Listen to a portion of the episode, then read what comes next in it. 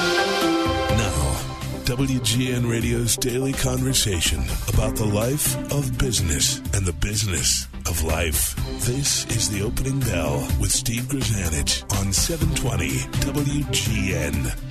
Good morning. Welcome back to the program. It's 537. Uh, later on today, the Labor Department is going to report on the number of people who applied for unemployment benefits, but we're going to be watching a Freddie Mac report on this week's average U.S. mortgage rates. Company's also going to release its quarterly financial results, but we'll be watching those mortgage rates because uh, our next guest, uh, David Hochberg, is in the business of helping people refinance. David, good morning. Welcome to the program. Thanks for having me. Thanks for getting up and coming in this morning. Um, this is a you know an issue that a lot of people have been talking about lately, um, and that is with uh, the threat of interest rates going up Yes. maybe two or three or four times this year. Mm-hmm. Is now a good time to raise interest rates, or If- is now a good time to refinance? I should. It's say. never a good time to raise interest rates, Steve, but it's a great It's time. It's a terrible time to raise interest rates. No, it, it's always here. I always answered that question this way: If you could save money by refinancing, and it doesn't cost you anything to refinance, and you're putting your family and your business and yourself in a better position to refinance, then it's a great time to refinance. Okay, it, it's just people overthink it. Oh, I'm going to wait till next week. It's going to go down another eighth. And it's like, really? You know, what do you do for a living? Well, I'm a teacher. I'm a truck driver. I'm I'm, I'm an accountant. Um, I, I do this. Then the other thing is, are you a bond trader? They're like, no. Why?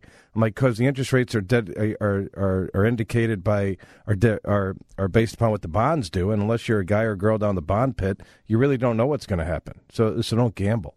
David is the uh, vice president of lending at Perl Mortgage. You can find him on Twitter at David Hochberg, H O C H B E R G. Um, we talked about this Freddie Mac report coming out today. How does that impact uh, the, the the state of mortgages today and next week? It confuses the heck out of people because what people don't realize is all of those numbers that you get are a trailing average of what happened a month ago, a week ago. So last week rates were lower than they are this week. The problem is everybody hears that rates are down. So Monday through Thursday morning of last week, the rates were a little lower than they were today. They're still at historical lows. You could still get a 30 year fix that probably starts with a three or or a four instead of a seven or a nine, or still uh, getting people out of nine and ten percent mortgages, if you could believe that. So you have to be careful of those of those averages because they're an average, and they're an average of what ha- has happened in the past, not what's happening right now. You know, I hear a lot of people uh, lately talk about 2008 and whether or not we're headed there again. Right. Uh, some concern that the Federal Reserve uh, may not have a good handle on what is happening. Where do you land in, in this? I mean, is this something to be concerned about? No, I, I think back then, between 2002 and 2007, at the end of 2007 and, and the beginning of 2008, when the wheels completely fell off the train, it was the Wild West days of lending. Okay, um, if you had a pulse, you could get a loan. There were a lot of different things going on, a, a lot easier loan products to get, and, and people were taking out loans that they couldn't afford or, or, or they knew what they were doing but didn't want to admit what they were doing. Okay, today with Dodd Frank and all the regulations, and when everything went to heck and, and a handbasket in 07, 08, the federal government came in and clamped everything down. I always give this example that the the water was throwing through a 48 or 72 inch water main, and it just kept flowing and flowing and flowing. And then all of a sudden, one day, all the banks went out of business, and the water was coming through a half inch water main.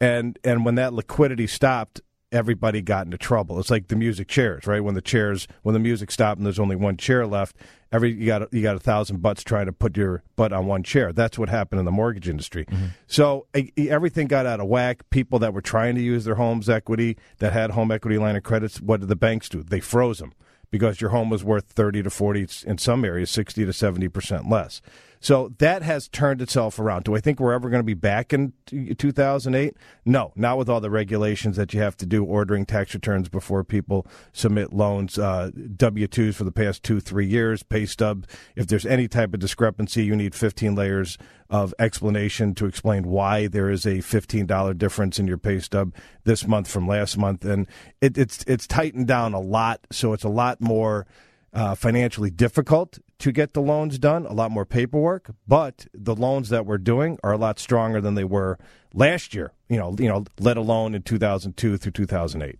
You know, as a kid uh, growing up, a young man growing up, I was always told by my grandparents and parents that having a home, buying a home is always the best investment you can make. Right. True. Is, is it still the case? Do you still fall? Because I hear some uh, uh, experts say that's not the case anymore. That you may be better off renting a place. Well, it, it depends what your goals are. Okay, you know, you've got the millennials right now who bounce around to jobs every six, eight, nine months, and, and they like to travel. And owning a home's not important to them, and they're very transient. And and there's four or five living in in, in an apartment, and that's fine if that's what you want.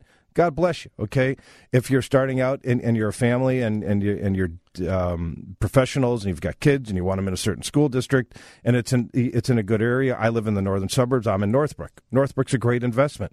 I was just out in Oakbrook the other day.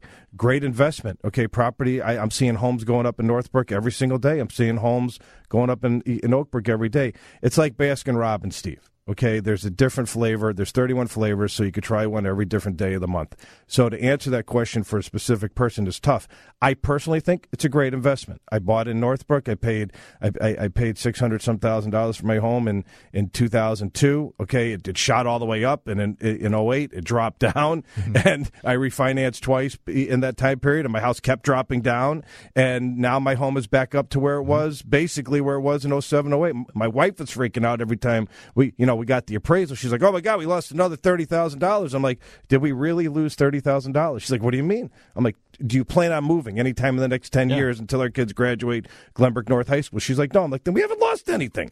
Okay, so you haven't lost paper money. Unless you have to move tomorrow, you've lost it. Now we're back to where we were prior to the crash, and everything in, in the northern suburbs and the North Shore area is back 100%. And people are now, what are they doing? They're refinancing when they couldn't.